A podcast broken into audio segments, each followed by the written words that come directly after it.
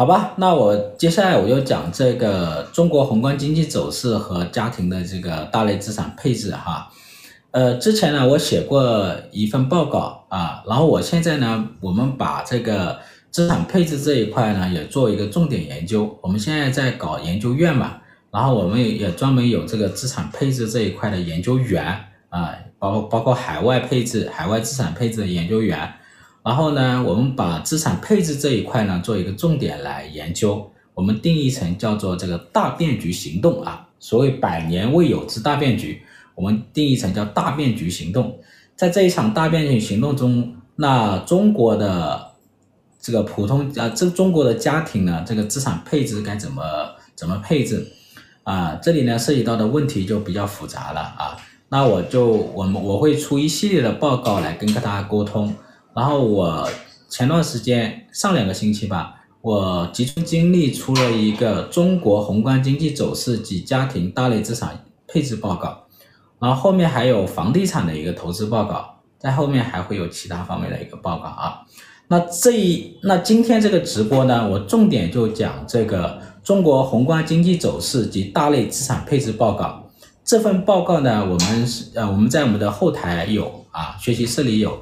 然后今天呢，我们做了一个三天免，叫限免限免看啊，限免的，你们可以进我们的公众号里面去看啊。我讲的也是以那个内容为主啊。这个报告比较长，大概有一点八万字啊。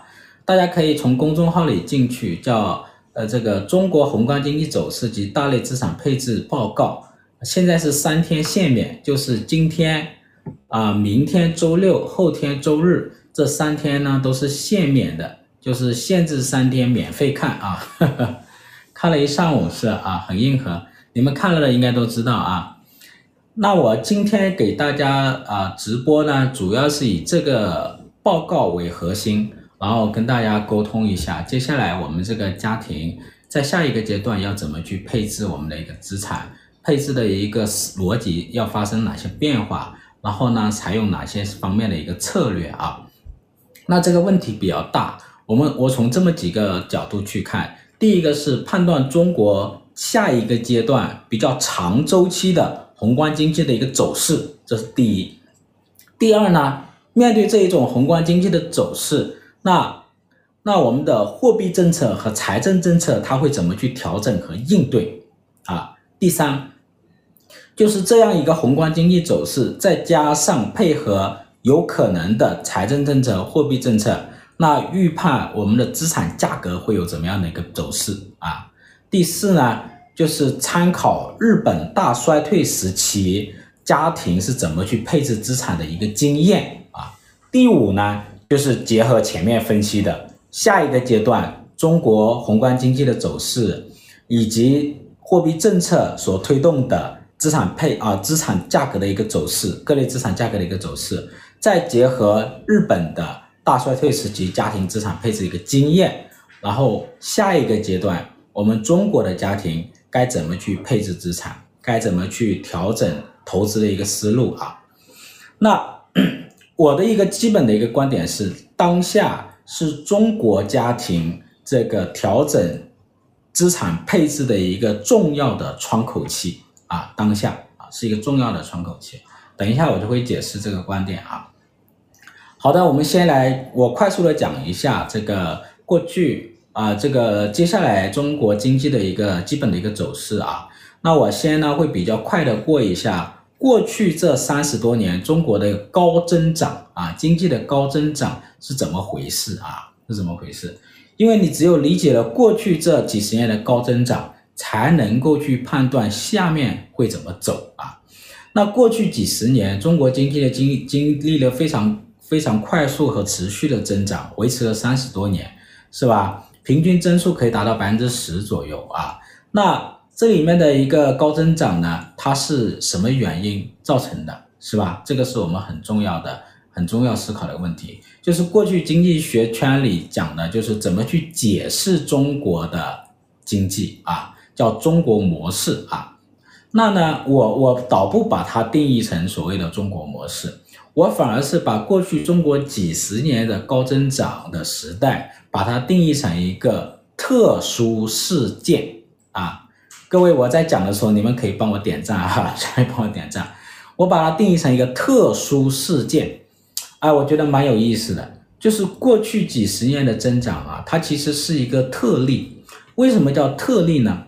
其实正常情况下，一个国家它不会有持续呃持续的高增长的。那什么情况下有些国家会持续几十年的高增长呢？一般有两种国家啊，两种情况，一种就是。欧美国家，就他们最早一批进入到工业时代、进入到现代国家的那些国家，比如说英国、法国、美国，他们在什么时候会经历过几十年的高增长呢？比如说第一次工业革命的英国，第二次工业革命的美国和英国，还有呢信息技术革命时期的美国，就是遇到工业革命、遇到技术革命的时候，会有一个周期啊。会有一个周期，那这个时候会持续呃比较高速的一个增长，那这种是我们叫做领先国家，我们把它定义成叫领先国家。那第二种呢，就是转轨国家，它在国家的转轨期会经历持续的高增长。比如说最典型的是什么呢？最典型的就是日本、韩国，是吧？日本、韩国在五六十年代、八十年代经历了一个高增长。然后呢，还有什么一些亚一些东南亚国家，马来西亚、泰国、菲律宾、印度尼西亚，在八九十年代经历一个持续的一个高增长。还有就是中国，中国在八十年代、九十年代，还有过去这十来年啊，经历了三十多年的高增长。然后呢，还有就是现在和最近这十几年的印度和越南。经历了大概十几二十年的一个高增长啊，这一类国家我们都把它定义成叫做转轨国家啊，转轨国家，它跟欧美之前那种领那种领先国家不太一样。所谓转轨国家呢，它它为什么叫转轨国家呢？它不是最先一批进入现代国家的那种国家，它是从一个什么呢？从一个原来一个相对封闭的什么国家进入到一个开放的国家。所以它有一个什么？有一个改革，有一个开放啊，这样一个过程。其实这个过程就叫转轨。它是从原来这个农业经济进入到一个现代工业经济，包括信息经信息化经济啊。那从原来的计划经济，特别是像中国，还有之前的这个苏联，是吧？就后来的俄罗斯，从原来的计划经济，它就转入到市场经济。然后呢，政治上呢，从原来的这个传统政治，它转入到一个什么？逐渐向民主政治这个方向去走啊，那从原来的传统社会，它逐渐走到一个叫法治和公民社会，那这种过程我们把它叫做转轨，这种国家我们叫做转轨国家，中国也属于转轨国家啊。所以转轨国家呢，它往往会有一个什么持续的一个转轨期，一个持续的高增长，因为它原来的基础很低。是吧？比如说它的农业国家，然后也没有基础设施投资，是吧？工业水平很低，然后它转过去，它有一个什么高增长，基基数比较低啊。当然，并不是所有的转轨国家 它都会经历这一类的高增长啊。比如像俄罗斯啊，俄罗斯它增长它就没有连续的持续的高增长。俄罗斯在九十年代转轨的时候还遭遇了什么？遭遇了金融经济危机，整个九十年代其实比较糟糕的汇率啊。九八九八年还遇到了这个这个国家主权危机和汇呃卢布危机啊，还有什么乌兹别克斯坦啊，就是这几个斯坦啊，啊，包括一些东欧国家也并不是太成功啊。就是说，转轨时期呢，它有一个特殊性啊。那总结这几个比较成功的经济比较高速增长的国家，那比如说日本、韩国，还有我们的中国。啊，还有现在的越南和印度，他们呢其实都有一个共同特点啊，他们的经济增长模式有个共同特点，就是什么呢？通过开放的方式，什么吸引外资来投资国内的制造业，吸引欧美国家的技术，引入欧美国家的技术来发展制造业啊，然后呢出口廉价商品，赚取大量的外汇，实现国内的资本的一个富裕啊。那这种模式呢，我们就把它定义成叫做。东亚模式是吧？东亚模式简单概括起来就是什么？就是强投资、强出口，是吧？它是一个出口主导型的一种经济增长啊。那它的经济增长高速增长的核心动力来自于哪里呢？我们就把它理解成什么？理解成是这个欧美国家积累了两百多年的这个工业技术转移到这些转轨国家，然后这些转轨国家呢又有什么？又有大量的廉价的劳动力和便宜的土地，那这样资源它的配置在市场的方式下就什么效率会变得很高，那就呃就是国际上的这个技术和资本跟国内的劳动力和廉价的土地在市场的这一种机制下形成了高效的配置，啊，这种我们也可以把它理解成亚当斯密模式嘛，是吧？所以的话呢，就是。我我概括一句话就是说，呃，解释东亚模式，解释中国持续的高增长，它主要的一个动力是什么呢？就是欧美国家积累了两百多年的工业技术，还有大量的资本转移到中国啊，转移到中国，主要是这一点啊。那中国其实持续的增长的一个时间，其实比比日本、韩国还长。然后中国增长的这个 G，如果按 GDP 来衡量哈，GDP 的增速啊，其实比日本、韩国又会高一点啊，包括比东南亚的这种所谓之前的亚洲四小龙也更高，呃，所以那为什么呢？呃，为什么呢？我的理解是这样子的，就是我把它定义成这个中国是更加激进的东亚模式。就东亚模式，它如果你按照这个方式去做的话，它能带来持续的高增长。中国又更加激进，那它持续的在这个时间内，三十多年时间内，它的增速又会显得更高。那哪方面体现出激进呢？第一个是中国更大规模的吸引国际资本和技术。就中国政府啊，在土地啊、税收啊、信贷还有市场准入方面。给予了跨国公司、外资企业极大的优惠，啊，极大的优惠，然后吸引了很多这种跨国公司来华投资，引进了大量的技术和资本，啊，这一点。然后呢，这里面说到资本啊，我又我我又说到两个，就中国运气还不错的地方，就进入千禧年的时候，就当时出现了九幺幺事件，然后中国就趁这个机会加入了 WTO。加入 WTO 之后这十来年，中国正好又遇上了美联储两次前所未有的宽松周期，啊，两次前所未有的宽松周期，同时又还撞上了正在爆发的信息技术革命浪潮，主要是互联网啊，主要是互联网。所以呢，从二零零一年到二零零四年，以及从二零零八年金融危机之后到二零一六年，那。这两次美联储大规模的宽松，然后实施了极低的一个利率政策，后面这一次呢还实施了量化宽松政策，所以呢，国际资本市场上的美元非常的富裕，而且非常的廉价，是吧？非常廉价。然后呢，这些这些美国的这些跨国公司，包括金融公司，它就什么携带大量的廉价美元，它就投资中国，正好中国这个时候加入 WTO。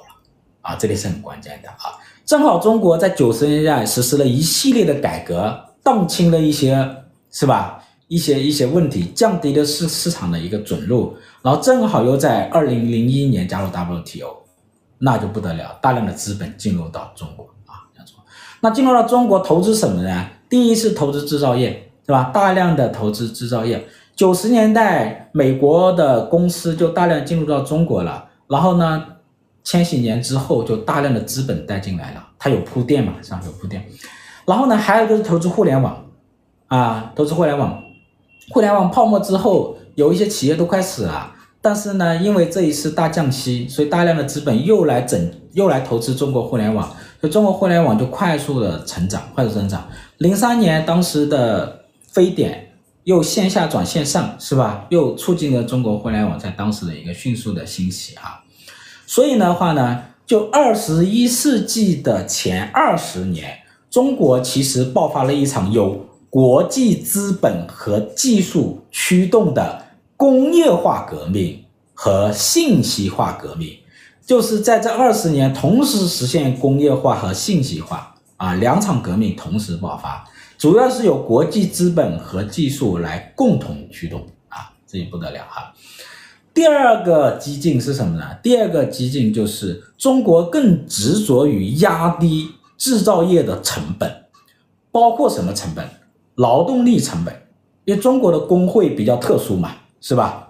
第二是土地成本，啊，就是中国政府包地方政府，他把城市的工业土地的价格压得很低，因为工业土地的价格主要就是什么呢？协议价格，就是我以。我来跟你协商，然后把把这个价很低的价格去什么，去去租给你这个跨国公司，租给你这些工厂制造企业啊，然后呢，把这个城市的这个居住的价格给抬起来，因为居住的价格怎么？用拍卖，拍卖的方式把它弄起来，然后这里呢来填补工业用地的这么一个低价啊亏空，所以的话呢，制造企业啊。跨国公司在中国投资制造业是很舒服的，它的这个工业用地的成本是非常低的啊，劳动力成本也是非常的低的啊，也没有工会的干扰。然后呢，还有什么成本低呢？比如说这个环境成本比较低，是吧？呃，资源成本比较低，还有法律成本比较低啊，这个我就不太适合展开讲了啊，大家知道就行了哈。第三个基金是什么呢？中国更加大力的投资基建、房地产和制造业，主要是政府大力的投资。就在过去，啊，当然中家庭部门也大量的投资房地产和企业了哈。就中国有一套制度，比如说以前的强制结汇制度、资本管制制度，大量的外汇就集中到官方，然后官方可以利用外汇来去发什么？发基础货币来扩张货币。同时呢，国有银行呢又可以扩张什么？扩张这个信贷，所以就形成了国内形成大量的资本。这些大量的资本呢，政府呢大量的投基建，大量投房地产，大量的投这个这个制造业。其实呢，东亚模式是一种强投资的模式，但中国政府在这方面要投的更多啊。这里面有没有一些必要性呢？有一些必要性，因为原来的基础设施是很弱的，但是你现在要搞，是吧？你现在要搞这种制造业，你必然要投产业园、投港口、投铁路、投高速公路，是吧？要投这些，你也要投制造业啊，那都让了民间投，也也需要大量的投啊。但是呢，在二零一五年之后，这个投资呢就有点激进了，啊，有点激进了。为了刺激经济，然后我们这个专项债一般在大量的发行，然后呢，城投债大量的发行，然后呢就拼命的投基建。有些基建已经过剩了，还是拼命的投，然后呢，就是再加上这个棚改货币化，就大量的资金进入到了房地产，开始投房地产，开始造新城、新区、新产业园，是吧？所以呢，这个呢，其实是有什么呢？是有透支的成分的，所以这一块又是什么？更加激进的一种投资啊，然后促进了，诶，不能叫促进这个词吧？啊，维持了。名义 GDP 的高增长啊，高增长，所以的话呢，我就说说中国这个这种叫激进的东亚模式来解释中国这种经济的一个高增长啊。那经济的一个高增长是一个是一个特例，为什么叫一个特例呢？就是它是一个转转轨国家的一个是吧？一个特殊的一个一个时期。然后呢，这个这个由外生的变量驱动的啊，那这种特例，那所以说它是特例呢，是它很难维持，大家知道这意思吧？说它特例是指它不是常态化的，它很难维持啊。它几个条件，它需要几个条件，一个很重要的条件就是外生的变量，就是外来的资本和技术啊，这是一个，是吧？哎第二个呢，是你国内有长期的这种廉价劳动力和土地的这种资源，这两个都比较难维持。第一个，这种你靠外生驱动，就国际上大量的资本和技术进来，但是呢，你的新知识、新技术、新制度本身的内生动力有没有成长起来，这是很关键的。只有你内生动力增长起来了，你的经济才能常态化的、持续的、一定速度的增长啊。但是呢，国际上的积累了几百年的、两百多年的工业技术转移过来，它是有限的。它的工业技术的转移，它是会什么？它是会递减的，是吧？就现在你的工业的产业链已经比较完整了，百分之七八十的工业技术都已经拿到了，那剩下的东西就少了啊。然后第这第一个，第二个的话呢，就是你国内的劳动力和土地，它的价格也会持续的走高，因为大量的资本投进来，然后呢，你的这个什么，你的这个供给它就逐相对逐步就减少啊，然后它自然就会什么，价格就会上来。所以的话呢，天然的禀赋这种比较优势，它会在国际资本的流通下会逐步削减它的这种价格优势。会丧失，会逐步丧失，然后会趋于均等化啊，这个我们就使用了这个价格均等化这个理论啊。然后呢，你你会面临着东南亚国家是吧？韩东南亚国家像越南这些国家的竞争啊，这是这个问题。所以到今天，我们现在人口老龄化，生育率降低，青年劳动力的供给减少，然后这一方面的优势在逐步的在什么递减。那第二个呢，就是经历，所以我们我们用我用一个叫特殊事件来解释过去的几十年的高增长时代啊。那在接下来告别高增长之后，我们会进入一个什么样的一个时代呢？我们大概率会进入一个 呃叫常规增长时代啊，我只能这么说啊，叫常规增长时代。那你们可以看到啊，就是。呃，日本、韩国也是如此的啊。呃，日本是因为经历了泡沫危机，然后呢，它迅速的下滑，在一九九零年之后迅速下滑，经历了三十年的低增长。那它也是八十年代的中后期，什么吃了大泡沫，然后泡沫崩溃了。韩国是一个最典型的案例，韩国是一个逐步的一个下降的一个最典型的一个案例啊。韩国在六十年代、七十年代经历了高增长。然后呢，到了到了八十年代的增长增长率呢，它这个维持的就相对比较低啊，相对比较低。但是呢，到了这个呃，到八十年代增增长率还是比较高啊，说错了哈。但是呢，一九九七年亚洲金融危机这个中断了亚洲奇迹啊，终结了亚洲奇迹。所以的话呢，一九九七年之后呢，韩国啊那那一次风险，韩国是经历了一些危机的。然后呢，一九九八年之后呢，韩国的经济就开始进入一个我们叫换挡降速，就进入到一个中等速度啊，中等速度了啊。然后呢，二零零八年金融危机之后呢，韩国又进入了一个中下行的一个速度。那到了最近这十年呢，就属于一个中低速啊。那我们看中国，中国其实呃 GDP 增速的拐点其实是在二零一零年。但很多人可能并未意识到啊，就是中国经济的拐点，当时增速是呃百分之十点六啊，百分之十点六实际 GDP 增速，然后就开始下降，到了二零一二年，其实就降到了七这个档次了，就七点九了，当然还是高增长的，是吧？啊，增长，然后到一五年呢，一六年呢，就进入到六这个档次，这个时候呢，当时有些经济学家说出一个词叫换挡降速，大家还记得吧？因为当时不太好说，中国经济开始下降了，增速开始下降了，不太好说，所以就发明了一个词叫做换挡降速啊。然后呢，到二零一九年，中国 GDP 的增速其实已经降到百分之六了啊，降百分之六了。然后呢，接下来就是疫情三年，疫情三年是四点几啊，四点几。所以其实中国其实即使不发生疫情，中国的经济它也是。换挡降速，不断往下走啊，呃，所以的话，为什么说我们要跳出疫情来看中国经济？它未来其实它其实在二二零一零年就开始进入到这样一个换挡降速的一个周期啊，然后呢，一五年房地产、棚改货币化、专项债的大规模的基建投资支撑了它的 GDP 在百分之六点几。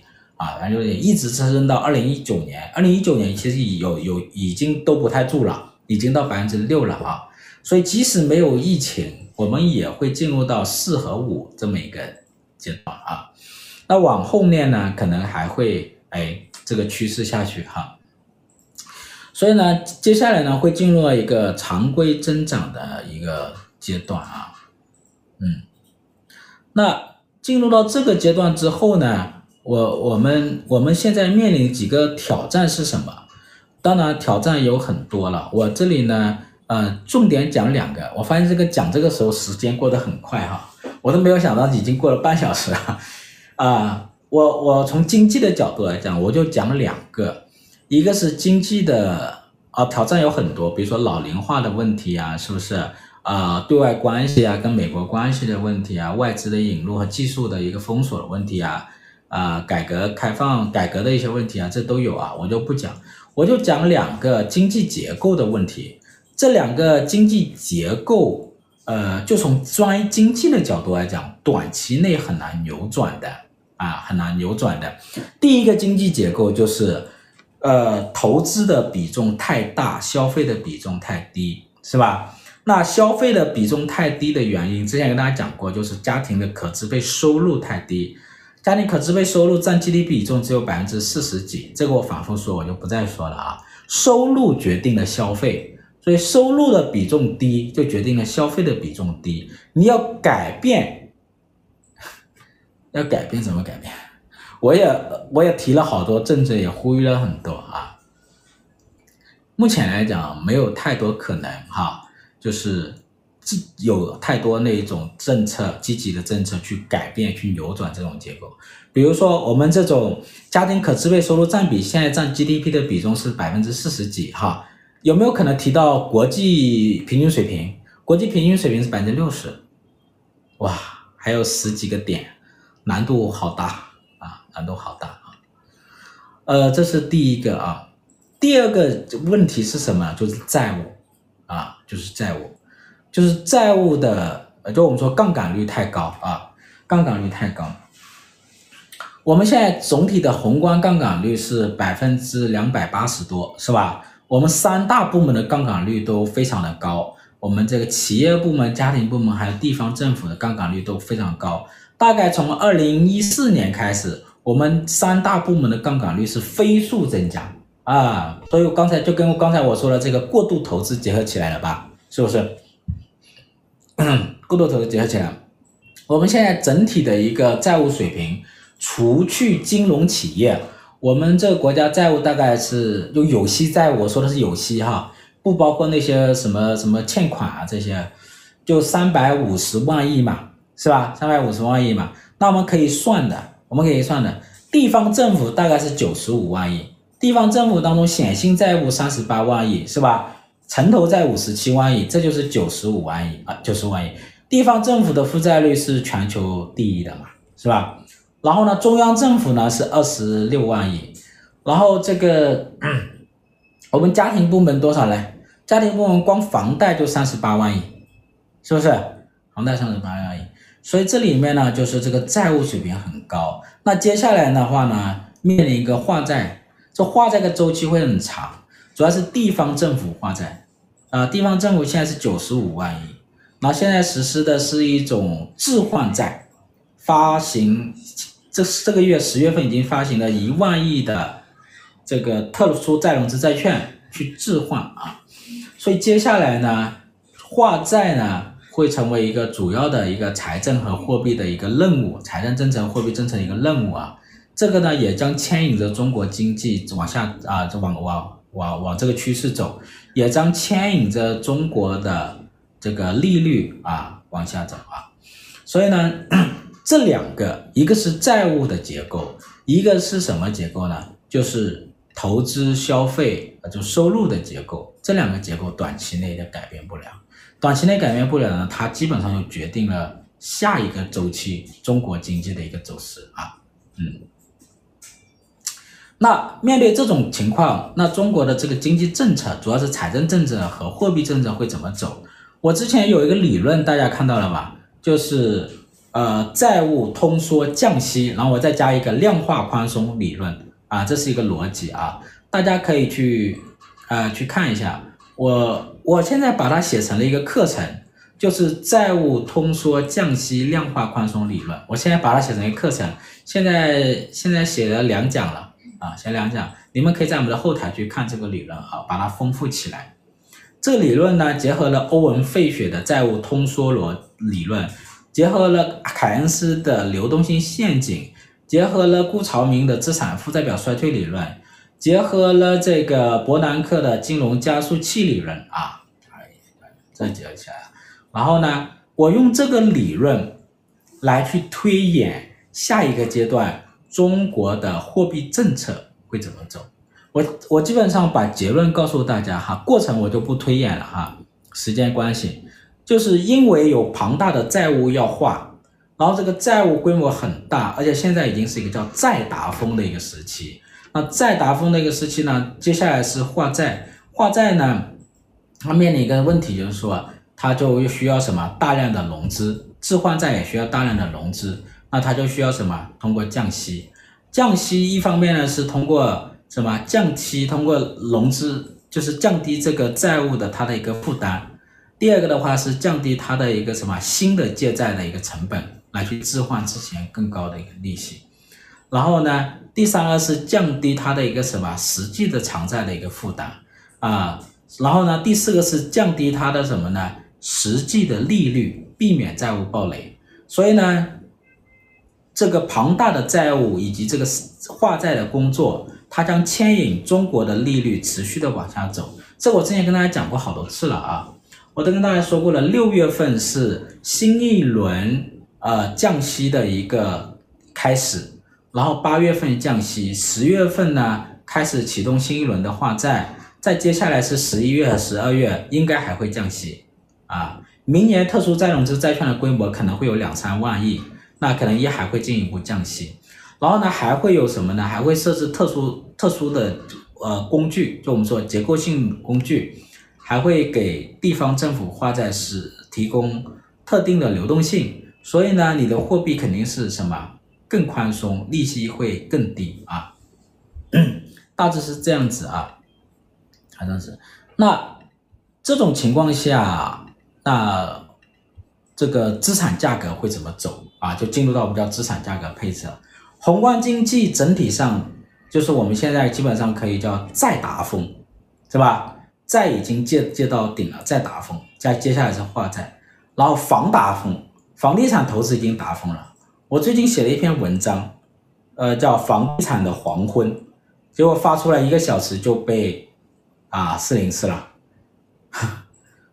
后来我改了一下，啊、呃，有个阉割版，然后发出来了，你们可以看一下啊。房地产达峰，然后呢，第三个人达峰，是吧？人的这个这个这个整体的一个规模，是吧？还有这个青青壮年的劳动力啊，你看劳动力，然后还有什么呢？啊，整体投资达峰，但投资达峰是因为债债达峰来决定的啊。这些达峰就实际上是过去经济增长的很重要的一些因素了。所以呢，它会使后面的中国经济在进入一个叫常规增长的一个周期，然后呢，呃，货币政策呢，它会降息，会实施中国式的量化宽松啊，中国式的量化宽松来提供流动性，这个周期会很长啊，会很长。那中国的家庭，那这个资产怎么配置？我们就来看一下哈，就未来中国这个。这种资产价格会怎么走？首先，房地产，房地产的整体的一个价格，整体的价格是会往下走的，啊，这是第一个，整体的价格往下走的。那为什么整体的价格往下走呢？这就之前我我跟大家说的，我写了一篇文章关于房地产，你们可以看一下啊。呃，房地产里面也有几个达峰，首先就房地产本身在达峰。就房地产公司开发商债务规模很大，现在处于一个暴雷阶段，呃，接下来这个房地产的一个走势是没有办法救这些、呃、民营房企、大型民营房企的。然后呢，这个个人按揭贷款到了三十八万亿，三十八万亿已经是顶峰了。今年开始，三十八万亿就是我们的个人贷款、个人按揭贷款的余额就开始下降了。就我们的债务比较多，家庭的收入啊，还有就业啊这一些压力约束，然后呢，很难继续再去扩张债务去投资房地产啊。然后还有一个就是房地产供应整体达峰，就房地产整体的一个规模已经差不多了啊，人均居住面积也好，人均人然后这个这个比例也好，都差不多。当然有结构问题，这肯定是有结构问题的，是吧？比如说有些人在二三线有房子，在一线打工，当然没有房子了。有一些房子在集中在少部分人手上，当然我说的是一个总量啊。那未来房地产整体的走势它是往下走的啊，往下走。第二个的话呢，房地产这个资产它会分化，它会分化的比较严重，特别是三四线会跌得更厉害。呃，我们有一个我自己我们的团队在做一个房地产指数，是吧？三线城市的房地产指数的跟巅峰时期相比，它下跌的幅度要大于二线，二线要大于一线啊。所以三四线呢会更厉害，跌得更厉害，尤其是一线全面放开限购之后呢，那很多资产的配置，房地产的资产配置它就会集中到一线啊，一线。所以呢，整体上房地产它是这样子。美国呢这几年这些年房地产也涨得很厉害啊，美国涨得很厉害，这个疫情期间涨得很厉害，今年下半年美国房地产应该是在跌了，因为现在的利率很高啊。股票呢？股票我就不说了啊。过去十六年，我们的股票都在奋战三千点，确实不容易。然后呢，把一个投资市场成功的做成了全球最大的资产啊，知识付费市场，是吧？呃，这个是一般人做不到啊。所以房地产。啊不不，房地产，所以这股票，你看我多不想说说股票是吧？所以这个股票，这个股市，它能不能成为这个家庭资产增值的一个市场，你们就知道，是吧？你们广大股民都知道，是不是？我当然我已经早毕业了啊，早从那里毕业了。你们有一些人毕业不了，还没毕业呢。呃，那股票很难。啊，股票很难，股票很难有有两个原因，一个就是这个宏观经济的情况。我之前说过了，呃，我们的 A 股，我们的股票是经济的一个晴雨表，但这个表呢，选择性失灵，是吧？过去经济很好的时候，持续高增长的时候，是吧？它选择性失灵，它不显示。然后呢，现在经济走弱了，经济没那么好了，它显灵了，这就要命。那为什么这个这个表会这个晴雨表会选择性失灵？说明这个表坏了。所以第二个问题就是股票制度本身的问题啊，就是我们的股票市场制度的问题，它既不够市场化，又不够法治化，就两边都没有做好，往往就是觉得它不它市场化有问题，就强监管，就强监管更糟糕，所以来回的打架，实际上两个都没做好。市场化就市场化没做好，法治监管就法治监管没有做好，啊，两个方面问题。我之前跟大家说过了，只要把 A 股做成菜市场，这个股票就能正常。我不是说它会涨哈，它能正常，因为涨不涨它跟你的经济形势有关系的，跟你的货币政策它也会有关系的啊。那过去几十年的投资经验，它告诉我们，这个 A 股市场啊。以及我刚才刚才的分析的两个逻辑，告诉我们 A 股市场啊，很难成为中国家庭部门它的一个什么资产增值的一个市场啊，很难。你看，我们跟美股对比一下，是吧？从二零一二年到现在二十啊这个十几年的时间里，美股涨了多少？是吧？三大指数，美国三大股指数，我们这三大指数涨了多少？那从二零二零年疫情期间到现在，我们看这三这三大科技公司对比，我们的腾讯、阿里、美团，当然还百度啊，这四大公司科技公司去对比，对比苹果、微软、英伟达、谷歌，啊，你你怎么对比是吧？这个就会差很远啊，很远。那这里面跟微观和宏观的因素都有啊，都有。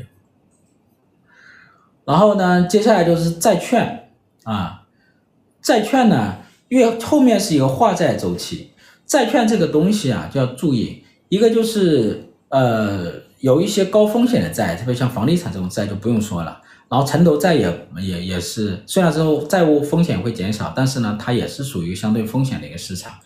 那如果是政府不断的去印钱化债的话，那整体上来讲，债市是会好转的，但是呢，它的收益率会压得很低。啊，所以压得很低。呃，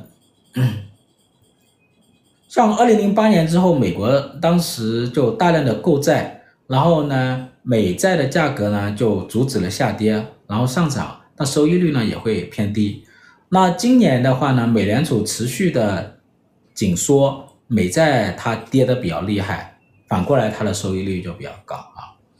那下面一个我说一个中国很重要的资产叫存款啊，就中国家庭。百分之七十的资产是配在房地产，那金融资产也比较多的是什么？存款啊，存款。那接下来我们的存款它的收益率会怎么涨？就跟我们的央行的政策会有关系。我刚才跟大家说了，因为庞大的债务牵引着中国接下来的利率会持续往下走，央行会推动降息，所以我们的存款的利息会不断的下降啊，今年就已经降了。所以现在二点几的存款的利息已经很少了，是不是？接下来会降啊，还会往下降。所以呢，存款的收益率会下降。那存款收益率下降会导致一个问题，就是银行的理财的收益率也会下降，货币基金的收益率也会下降，保险国内保险的收益率也会下降。比如说现在要求保险的收益率把它打低，为什么呢？不然会跟银行抢资金，知道吧？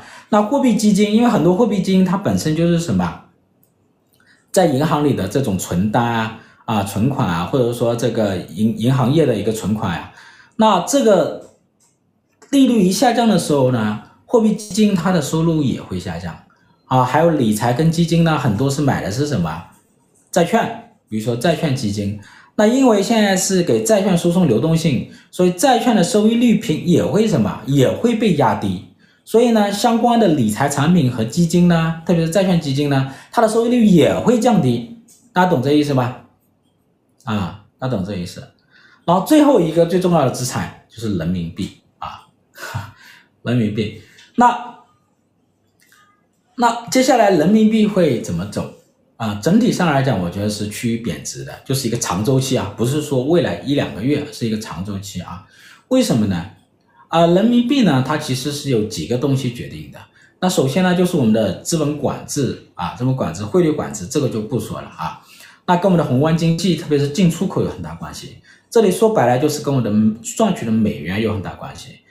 呃，再说深一点呢，就是我们央行人民币里面的底层资产有什么？如果底层资产里面的美元和外汇越多，人民币就越坚挺。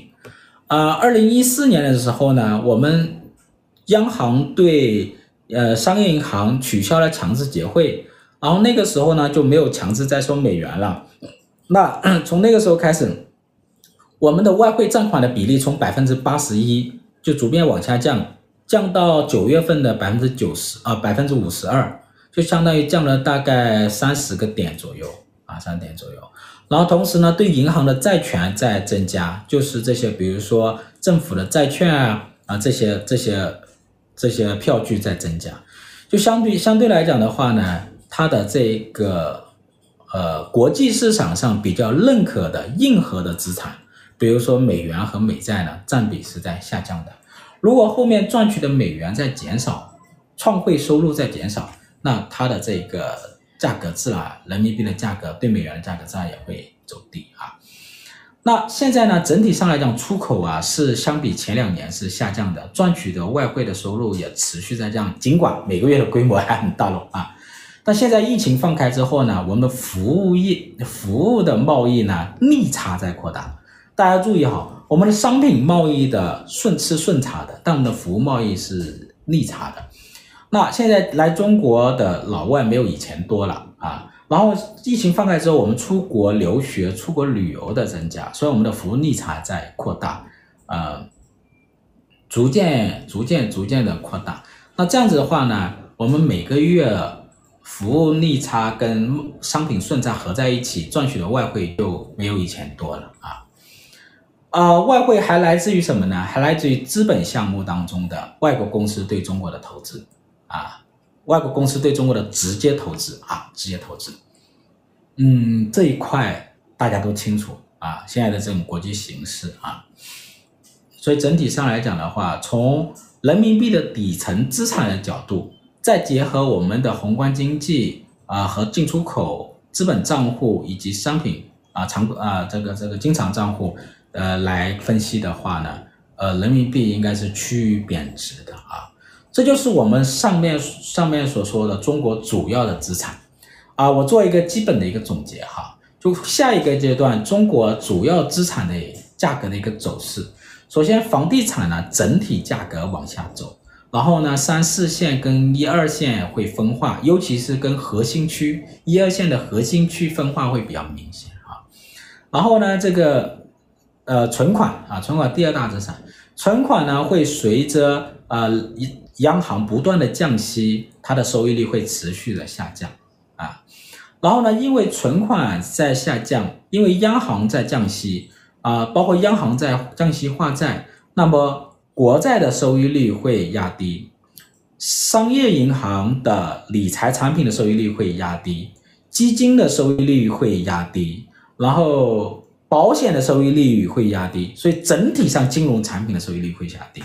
这里面我跟大家之前讲过一个叫做定价权悖论，就是、呃，像欧美的一些一一一些这个央行，它大幅度降息的时候，它是通过想通过降息啊，能够刺激贷款，然后经济增长，是吧？但是呢，这里有个定价权悖论，央行实际上是掌握了这个货币市场的一个定价权。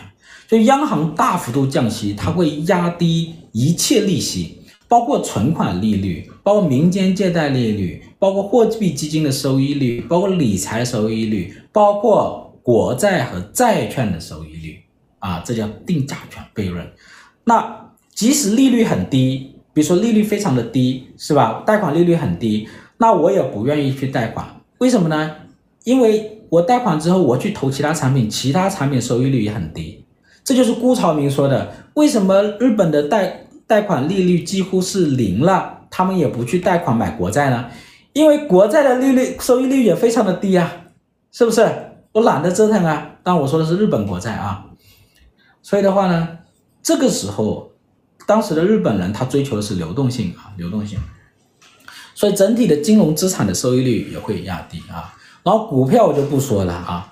股票的整体的一个周期性的大牛市的成长啊，牛市的成长，或者说慢牛也好，长牛也好，大牛也好，我觉得呃很难哈，很难，概率非常低。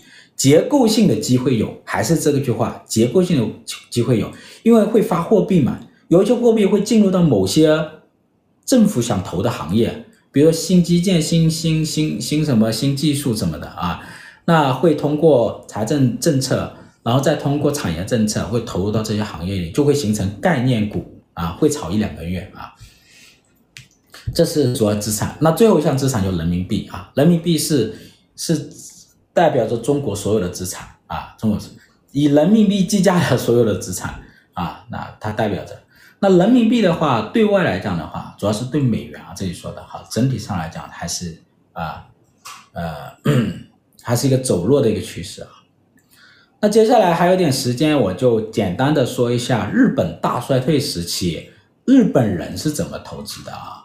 一九九零年日本泡沫危机之后呢，日本的经济奇迹终结了。接下来日本经历了三十年左右的经济的一个低增长，然后低通胀，然后低利率和高债务啊，这叫日本现象啊。那当时的资产价格怎么走？很简单，当时的资产价格。呃，主要是土地、房地产和股票，还有高尔夫球会员，哈哈，嗯，是暴跌的。大部分城市的土地啊、和大部分的股票跌了百分之六十到九十不等啊。就是说，日本人大部分积累的纸面财富就付之一炬啊，做了一个财富的过山车之梦，叫黄粱一梦啊。嗯，大致是这样子。然后呢，日本的财政政策啊，货币政策怎么操作呢？就大规模降息，是吧？从一九九一年到一九九五年，利率基本上降到了零啊，降到了零。然后千禧年之后呢，开始买股票，然后接着买国债，大规模买国债。二零一二年之后呢，实施收益率曲线控制政策，是吧？把把利率压得非常的低，不断的无限量的给政府买国债啊，这样的一个结果就是，啊、股票开始上涨了，是吧？当然，房地产很多都还比较低，核心地区的房地产开始上涨了，然后呢，呃，日元大跌了。所以我说一句话，日元扛下了所有，是吧？就像很多人说的，女人扛下了所有，最终，最终日元扛下了所有。二零一二年，从二零一二年的七十多，是吧？最后贬值到了今年多少？日元一百五十啊，一百五十。所以日元扛下了所有啊，所以它的日元对外是贬值的很厉害的。然后这个周期内正好，正好又遭遇了老龄化。就日本的老龄化在泡沫危机之后加速，是吧？然后青年人口在减少啊，这个问题。那日本人他怎么去调整自己的这种资产配置呢？这一点其实是蛮重要的啊，蛮关键的。那这有几个哈？日本人他们在大衰退时期遭遇了资产的大缩水、大屠杀，他们的投资理念也发生了变化。知道吧？发生了变化，他们更加追求这三种啊投资的一个一个特性，一个是稳定性啊，要稳，不那么敢冒险了。第二是安全性，这个资产是要安全的。第三是流动性，流动性我们要好好的体会啊，好好体会。因为之前日本人掌握了很多房地产，跟我们现在很像。日本当时最大的资产是什么？就是房地产。然后呢，房地产的资产超过了金融资产啊，跟我们现在很像啊。我们现在百分之七十的房地产是在百分之七的资产在房地产啊。那当时日本的是多少呢？当时日本是百分之四十几都是土地资产房地产啊。然后呢，后面呢，房地产价格暴跌的时候，流动性很差，所以他们就开始要什么？要把握资产的一个流动性。什么样的资产有流动性呢？金融资产有流动性啊。接下来我一点点讲啊，那日本人他怎么去？日本家庭怎么去调整呢？首先，大规模的减持房地产和土地资产，就不动产，然后呢，增加什么呢？流动性好的金融资产。所以呢，大衰退三十年，日本的持有的这个房地产和土地不动产，从第一大资产逐渐逐渐下跌，下跌，下跌。从百分之四十几下跌到百分之啊，下跌到百分之多少？下跌到百分之二十几啊，大概下降了二十个点左右。然后呢，日本的金融资产开始涨，从百分之四十几涨到了百分之六十几，大概也涨了二十个点左右啊。所以就相当于调换了啊，调换了。那呃，大部分。二三线，大部分三四线城市、二三线城市的房地产都大量的下跌啊，大量下跌。但是呢，核心区的，比如说首都圈的啊，这个这个日本的东京的核心区的房地产的价格，其实在二零一二年之后它是开始恢复的。所以呢，他们的家庭其实也在调整它房地产结构，一是大部分减持房地产的比例。第二是什么呢？把一些房子资产集中在城市的核心区啊，这个要注意啊。第二个就是什么呢？增持金融资产，金融资产主要就是这些稳健型和流动型的。那日本现在第一大资产，金融资产，你知道是什么吗？日本人持有的存款啊，现金和存款现在的比例达到了百分之三十三十五左右，就是。哎，你们会不会觉得很奇怪？就日本的利息很低的，是吧？日本利息长长期都是零利息，你存在银行有什么用呢？大家有没有想过这个问题？他为什么不去投资呢？就是流动性。这个时候呢，他的这个居民啊，非常的渴望控制有流动性的资产，随时能支配，这一点是很重要的啊，非常重要的。第二个就是大量的资产的收益率很低，比比如说国债的资产收益率很低，所以日本人几乎不怎么买国债，就是我说的他国内的啊国债，大部分都是央行在买，日本央行的，日本央行在买就把它的收益率压得极低，所以日本人持有的国债的比例只有百分之零点几，啊零点八，所以它是大量的是存款，另外也可能跟老龄化有关系，就是不想去折腾啊，有存款它有保障。所以呢，会进入到一个什么样的一个状态呢？叫现金为王啊，这种状。然后呢，他们还持有一些比较稳健型的资产，比如说养老金、保险产品、保障类的保险产品啊，保险产品这些是他们持有的保障类的啊，就是这种不要保障类，叫稳健型的金融资产啊。当然还有固收类的，就是说刚才说的国债，固收类也有哈。那接下来就是股票。其实股票呢，他们也在逐渐增持了，因为二零一二年之后呢，呃，美日本的股票也逐渐在上涨，是吧？今年上半年它已经涨得比较多了，三万三千多点了，是吧？那最高时期是三万八千多点，是吧？所以他们也在增持了一些股票。但日本人买股票呢，主要就买两个类型，一个是这种比较稳健型的，稳健型的，包括 ETF 基金也是啊，稳健型的。另外一种呢是市盈率比较高，然后然后分红型，就是这个这个这个风险比较高的这种成长性的股票，科技股，包括当时的那种电子产品的，然后呢这个这个全球的制造业制造业企业啊，这是他们的啊，所以概括起来，他们的股票是比如说消费类股票涨得不错，然后这个全球制造业企业不错，然后科技类的企业不错。啊，就这几类股票啊，然后这个第四一点呢，日本人啊，他也增持了海外资产，但他增持海外资产呢，主要是靠企业去增持，比如说这个呃，通过基金、保险公司投资海外资产啊，家庭日本比较少持有海外资产啊，它主要是靠企业。那接下来大概我用十分钟的时间啊，讲一下中国家庭该如何去配置资产了。上面我讲了中国宏观经济走势，以及货币政策，以及货币政策所推动的资产价格的一个走势，然后呢，再结合，再结合中国和美国，哦不，再结合这个日本大衰退的一些经验，以及对美国经济的一些简单的一个推演，我们看。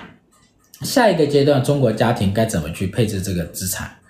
那我们简单总结一下，告别了高增长，进入到常规增长之后呢，中国的经济它整体面临的一个环境，可以这么概括起来：第一个是这种制度改革的预期呢，它在改变；第二个是国际关系和国际贸易条件在收紧。第三个是国际资本和技术的转移红利呢，在边际衰退。第四个呢，就人口老龄化呀，低生育，还有呢，这个养老的负担重。第五个是降杠杆化债成为主要的财政和货币任务啊，这是个周期还比较长。第五个是房地产资产会整体缩水，然后呢，家庭企业的扩表能力呢，它就受到了限制。第六个是不是第六个了啊？央企呢会持续的降息，包括存款的利率也会下降，来什么？来应对经济的一个常规增长和化债啊。那整体上它是这个样一个。那这种情况下呢，我们要注意这么几大风险啊，几大风险，我的概括为是六大风险。第一个是一个宏观的一个风险啊，就是进入到一个常规。增长不再是一个高增长了，我们整体的预期也在调整啊。第二个是什么呢？第二是资产减值的风险，就我们的房地产，过去房地产，你看过去二十二十多年、二十年，你房地产是一种是个大爆炸时代，就你买到就赚到，是不是？在一个家庭，老婆买房子是吧？老公去投资公司是吧？结果家庭地位就变了，是吧？就买到都赚到的那个时代已经不存在了啊，那这个房地产的整体的价格下跌啊，所以它会出现一个减值的一个风险，房地产会出现什么负资产啊？那大部分家庭的房地产可能会，房地产的资产它的泡沫缩水之后，可能会有一个财富过山车喽，是吧？财富过山车，就之前比如说一千万的房子啊，一千万的身价，可能变成了八百万、六百万哈，这种叫没有办法去锁定房地产的价值啊。那第三个就是债务风险喽，是吧？你现在开发商的债务，包括一些企业债务，地方政府没有办法去还的这些供应商的债务啊，那包括形成的三角债啊，包括烂尾楼也是一种债务，买了房交不了楼的债务啊，这些这些这些都是啊。然后个人按揭贷款但还不上的这一种债务违约，啊，所以整体上来讲，债务风险可能会在一些地方。是吧？爆发，然后会牵连到一些人，所以这个时候债务风险要回避啊。第四个就是利率风险，就是整体上来讲，利率下降，存款利率也下降，存款利率下降，国债利率下降，然后整体的收益率，金融资产的收益率在下降，所以呢，它会引发我们对于资产配置的一个焦虑。什么焦虑呢？买房不能买了或不好买了，存款呢？钱放哪呢？钱放在银行。存款利息又下降，那怎么办呢？存款加房子是中国家庭主要资产，这两个资产收益率都在下降的时候怎么办呢？是吧？如果另外一边还在印钱，你就会焦虑嘛，是吧？然后第四个呢，就是汇率风险，就人民币它作为一个如果是一个贬值趋势的话呢，以人民币计价的所有的资产，包括房产、土地、股票、商品，也包括工资啊，工资。就我们的劳动力啊，劳动力资产本身呢也是在下降的啊。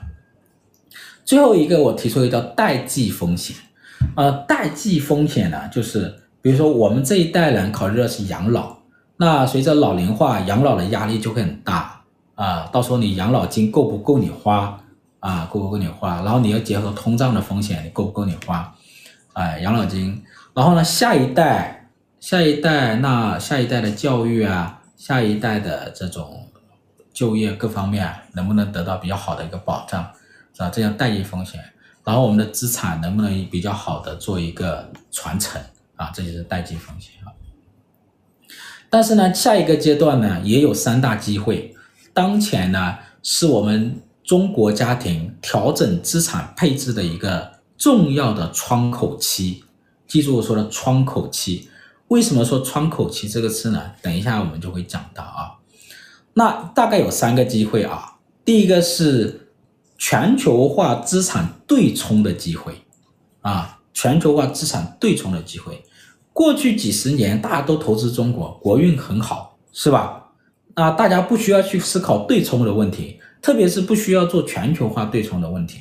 日本呢是一个非常善于做全球化对冲、全球化投资的一个国家，特别是它的大型企业啊，所以呢要考虑一个全球化对冲的机会。第二个是锁定房产价值的机会，就现在整体上它这个房地产属于一个什么高价的周期，就处于一个泡沫期，整体上还是，所以资产价格还是比较高的，你要把它锁定。所以为什么说我把它说成一个是家庭资产配置调整的窗口期？等到这个房价下跌了，跌下来了，你的资产缩水了，你想调整资产配置也没价值了，因为你资产缩水了，你想卖掉它也卖不出多少钱了，或者说大幅度下降。所以趁现在房价还很高的时候，你要把资产价格锁定了，把这笔资产锁定了，你不能做一个黄粱一梦，不能做财富的过山车。所以呢，现在是锁定房产价值的好机会。第三个是稳健投资的机会。过去呢，大开大合、大鱼大水，你的投资呢，可能有可能会迎来一个高收益，是吧？但接下来呢，把这个思路转变了，转成什么？稳健投资，平安落地，稳健落地啊！现在房价对对，现在很多一些小城、一些三四线城市，其实跌得蛮厉害的啊。所以接下来家庭资产配置的三个基本的思路很重要啊，我我说三遍啊，安全性、对冲性、流动性，记住这三点啊，安全性、对冲性、流动性。安全性、对冲性、流动性。如果你接下来你找资产，你就找这三类资产，符合这三个特性的资产是比较适合我们接下来中国家庭投资的资产。安全性、对冲性、流动性。哎，有人说收益啊，那投资肯定要收益啊，废话，这不用说了啊，不用说了啊。所以呢，建议建议大家就是说，在接下来的资产配置中考虑这么几个点啊，大概六个点。安全第一，要远离不确定性啊，远离不确定性。首先呢，我们讲把这个预期降低。当然，有些人可能已经把预期降到很低了啊。保卫资产安全第一位，我们家庭要打响保卫家庭资产的这个保卫战啊。当然，这话比较俗，但是它很现实哈。我们正在面临一场家庭资产的保卫战，所以呢，我们要远离不确定或者远离高度不确定的经济体，远离高度不确定的大型企业，远离高度不确定的，呃，那个什么啊，所以我们要注意哈，要把我们过去的这一种投资思路给调整过来啊，安全。第二是宏观对冲。做全球化的资产配置，就全球的经济增长，我刚才跟大家说了，有一些国家它是在一个转轨时期，经过了转轨时期，它进入一个常规增长，进入一个中低速增长；有一些国家正处于一个转轨的高速增长；有一些国家呢处于一个什么领先经济体，它是属于一个长期的平稳的增长，它的资产是比较平稳的增值。那放眼全球，我们这个时候。我们就会就要去寻找能够跟我们现在对冲的经济体对冲的资产，做实现资产的有效的对冲来避险，这里是很重要的啊，非常重要的。所以从原来我们这一种思维转化成国际性思维啊，全球性思维啊，我不知道我有没有讲清楚啊。第三点就是远离债务，避免被割韭菜啊。远离那些，比如说高债务的经济体啊，高债务的什么政府啊，高债务的行业啊，高债务的市场，高债务的企业，远离啊，呃，不要被传染了啊。然后呢，第四点很重要是锁定资产，就锁定房地产的价值，锁定房地产的价值。现在房地产的价格是还比较高的，虽然现在已经跌了一些了，但相对还比较高，后面还会跌。所以呢，我们要通过。出售或抵押的方式锁定房地产的一个价值，锁定房地产价值的机会要把握住啊。第四点、第五点啊，外汇对冲，配置一些其他币种的资产啊。如果你的预判是人民币是一个贬值的一个趋势，这个时候人民币计价的所有的资产都是对外属于这么一种趋势。那这个时候呢，我们要做什么？多元化的币种的资产的一个配置，来形成汇外汇的对冲、汇率的对冲，这一点是很重要的啊，这一点很重要的。比如说，可以持有一些国际货币啊啊和国际货币计价的资产啊，然后做一些对冲。然后第六点就是稳健投资，追求长期回报啊。以前可能有些投资一两年就赚好几倍，接下来调整了。以前是靠大开大合的投资赚钱啊，特别是七零后这一代人可以赚到很多钱啊，赚到很多钱。接下来思路调整了，通过理财去什么？去保持财富的一个稳健增长啊。接下来不要去折腾，越折腾可能越麻烦。通过理财的方式来什么？来保持财富的长期的一个稳健的增长，然后实现财富的一个传承啊，然后这一代人能够什么，能够能够养老啊，下一代的人能够有好的成长啊，财富能够什么传承，实现长期投资和代际投资，规避这种代币代代际的风险啊。嗯，好，接下来呢讲到。在下一个阶段，在中国货币政策的一个推动下，以及大家在调整你的资产配置的一些理念和行动，接下来我再说主流的资金，中国主流的资金会流向哪里？这很大程度上会决定你的资产配置的方向。接下来，中国主流的资金会流向这几个地方。第一个是一线城市或者大型的二线城市的核心区地产。一线城市、大城市的核心区地产。第二个是国债和高级别的信用债。第三个是国家战略性的科技概念股。可能是一时一时的周期性的啊，而不是结构性的国家战略性的科技概念股。第五个是高分红型的大型国有股和 ETF。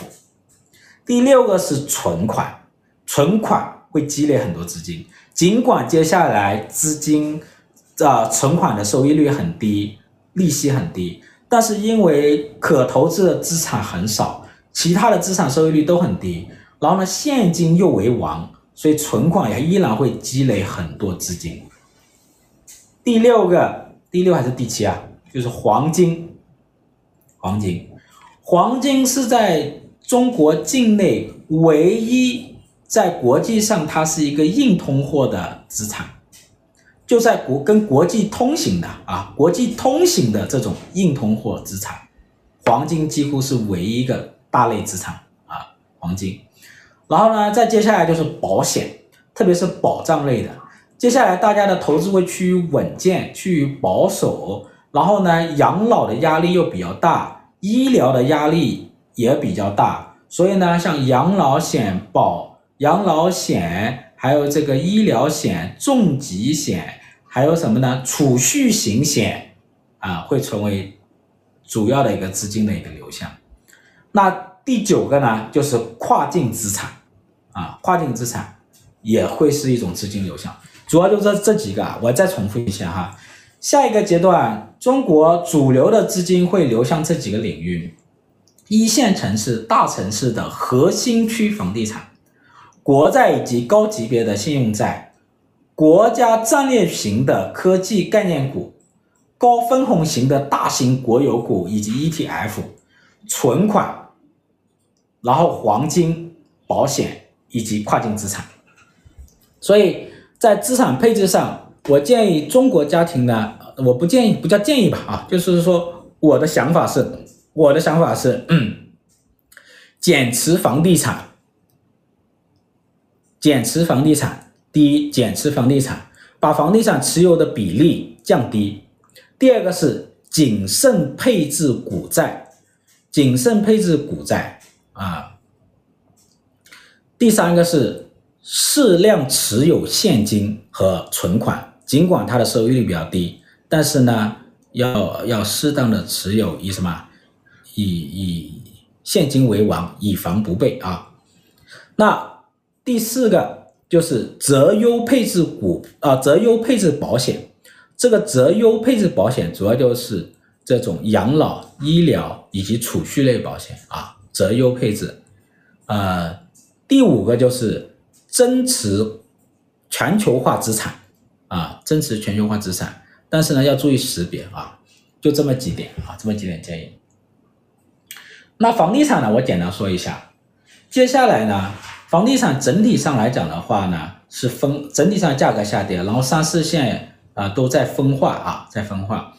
那然后呢，全球的全球的房地产也可以关注一下啊。那大家操作的时候呢，比如说我吧啊，我的操作的时候哈，可能会把这几类的房地，就是把整体的房地产持有的比例降下来，把房地产，比如说你资产配置百分之七十在房地产的，把它降下来，降到百分之五十、百分之四十啊。第二个是优化你的结构，优化你的结构，比如说卖掉一些一线、二线、三线的，不，卖掉一些二线、三线、四线的房地产。卖掉一些二线、三线、四线的房地产，卖掉老破小，不管是一线、二线，哪怕是一线老破小，卖掉郊区，然后呢，增持一线城市的核心区房地产，增持全球核心城市的房地产，增持全球核心城市的房地产，这一点很重要啊，全球核心城市房地产，然后呢。第二个房地产的思路就是通过出售或者抵押贷款的方式锁定房地产的价值。现在的价值还比较高，你可以通过出售或者抵押的方式来什么？来锁定它的价值。出售就不用说了，但是呢，有一些人是不想出售的，比如说他想把房子留给孩子，把还有一套或两套留给孩子，或者说有一些人他本身就是在一线，在北上广深，或者是在比如说杭州、武汉，他是不想卖房子的，还想持有房子的，因为中国对人对房子的持有的这种。这种情节还是比较重的嘛啊，那可以通过抵押的方式来套现，把这个价值给套出来。比如说你现在是一千万，抵押能抵押个八啊，你抵抵押个七百万是吧？当你的房子跌到五百万的时候，你抵押可能就只有两百万了，你前后你的资产就相当于什么？少了五百万，就你的变现资产少了五百万。但是呢，中国家庭都面临一个问题，你把房子卖了也好，把房子抵押也好。你投什么呢？你还不买房子吗？或者你投什么有收益率？面临这个问题，所以的话呢，尤其是你你如果是抵押的，你抵押你现在还有三个多点的利息，你的投资一定要高于你的利息啊，不然你会亏本的。所以这个时候呢，你就要想好、判断好，要去你的抵押出来的现金资资金，你的投资要什么？要是相对稳健的收益率。能够超过你的利息的，这一点是很重要的啊，这是很重要的。比如说投资一些全球的、全球的比较稳健型的储蓄类的资产，是吧？呃呃，当然这个你们要去识别啊，这样去识别。还有呢，比如说固收类的资产，比如储蓄类的资产，比如说这个美元储蓄类的资产，还有呢固收类的资产，比如说这个美债固收类的资产。这种资产，它整体上来讲，它是比较收益率是比较固定的，然后呢，要高于你的这个利息，然后你就从中可以什么套利啊，从中套利，这两边的利息不一样，是吧？然后如果我们预判我们的利息会往下降，以后我们的贷款利率继续往下降，那你这个套利的空间就会扩大啊，就会扩大，懂这意思吧？所以的话呢，锁定房地产价值。包括用贷款的方式锁定房地产价值，一定要用套利的方式去操作，不能简单的去贷款，然后不知道投什么，一定要你这一边能够买到一个相对固定的一个收益率，比如现在美债的收益率，呃，十年期大概是百分之五嘛，票面是百分之四点五嘛，所以它是一个相对固定的、固定的这个四点五的票面，你这边的利率是三三点五，假如。那中间就有一个点，当然我不是推荐大家现在去买买买美债，我是做个以这个为例子啊，说锁定房产地房地产价值，你的目的一定是要能够去实现套利，懂这意思吧？有没有讲清楚啊？啊，有没有讲清楚？万一未来美元跌下来呢？所以要去对美元的走势和对人民币的走势要有个长远的判断啊，有个长远的判断。所有的投资都有风险的。更何况你还是跨境投资，是不是？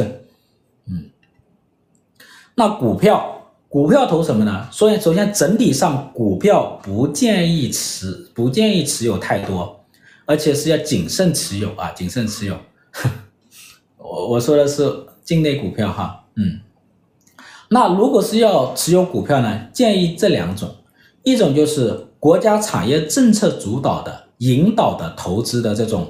风险偏高的，但是呢，它的成长性或者说概念成长性比较好的科技概念股这一类的股票呢，它没有结，它没有周期性的行情，基本上都是结构性的，炒一两个月上去了，然后掉下来，所以这个时候一定要把握好节奏啊，这个还会有机会，没有周期性的机会，但还是有结构性的机会，因为后面还会去发钱，还会投一些技术类的产业，知道吧？还会有形成这种概念股啊。第二个是那些低市盈率的稳健型的高分红的大型国有股和 ETF，这个就是最近这个汇金公司在增持的大型国有上市公司，他自己在回购的这些股票啊。呃，这个是中特估的一部分，中特估的这个思路啊，中特估思路，嗯、呃，它能不能做成我不知道，但是这个思路肯定是这方面走的。就是当未来如果是什么资产的收益率都偏低的时候呢，可能大家就会趋于去买一些稳健型的、偏吃分红的这种大型国有股 ETF，包括 REITs 就不动产那个基金，有可能，当然不是所有都能买啊，这个呢肯定是有风险的。但是呢，大家的但是这个思路会往这方面走，也有一部分资金会往这方面走啊，往这边走。然后呢，接下来就是这个债券、理财、基金和存款。存款呢，我是建议大家要配置一部分，因为我们要把握流动性，流动性很重要。这个时候知道吧？要以备不时之需啊。存款尽管它的收益率很低，但是啊，没办法，是不是？然后呢，呃，债券，债券的话呢，收益率会比较低，因为接下来的宽松政策包括。购购买这个债啊，啊，当然我不是央行直接购债，是政策性银行和商业银行购债啊，那它的债市的风险就会偏小，但是呢，它的收益率也会被压低，大家懂这意思吧？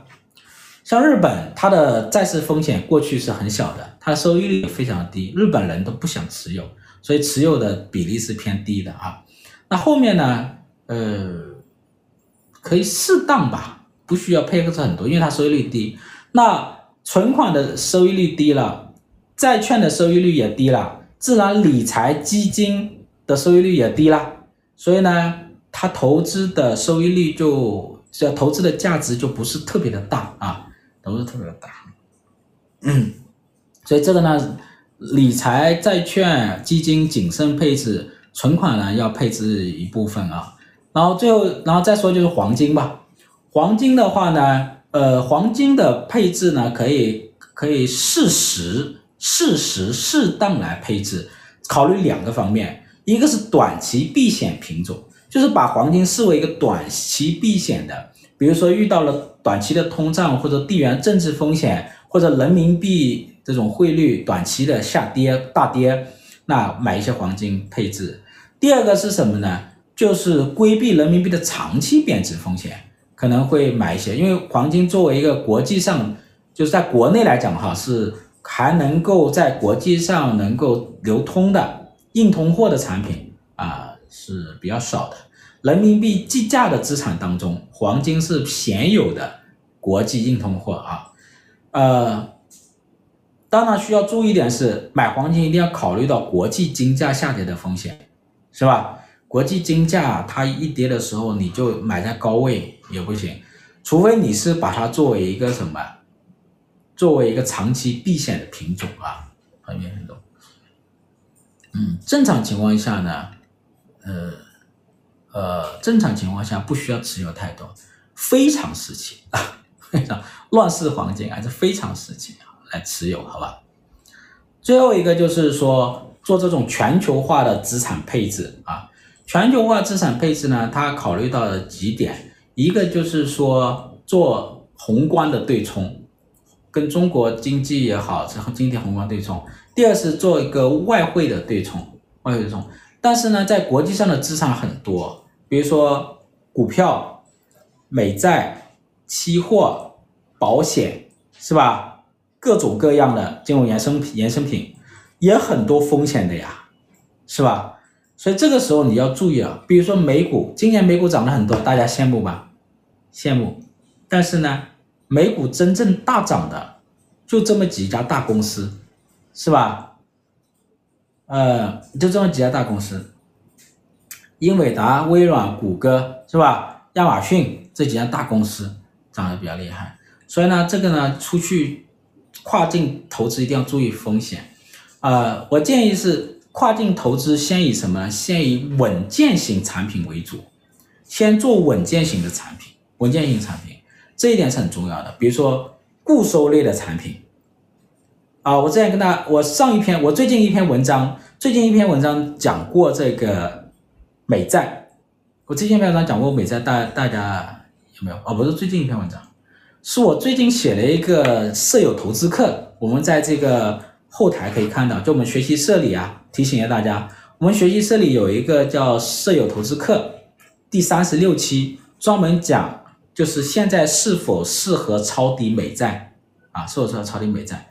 那美债的话，短期的国库券一年以内的就不要去抄啊。虽然现在收益率比较高，但是你要考虑到一年以内它有可能出现的流动性风险。当然它不会有偿付性风险，但是你要注意流动性风险，尤其是不能用杠杆买啊。遇到流动性风险，你杠杆买就麻烦了，知道吧？然后呢，中期的美债其实是还可以的，比如说两到十年的啊，这个是可以的啊。那长期的话呢，它当然有长期的风险了，长期的上有风险。现在整体上它的票面，比如十年期有四点几，整体上是不错的，呃，所以这个呢，你要注意它的海外品种的这些风险，尽量以什么呢？以这个稳健型的，所谓稳健型，比如说美元储蓄保险类的。还有这个固收啊，美债固收类的啊，这一类的就属于偏稳健型的嘛，是吧？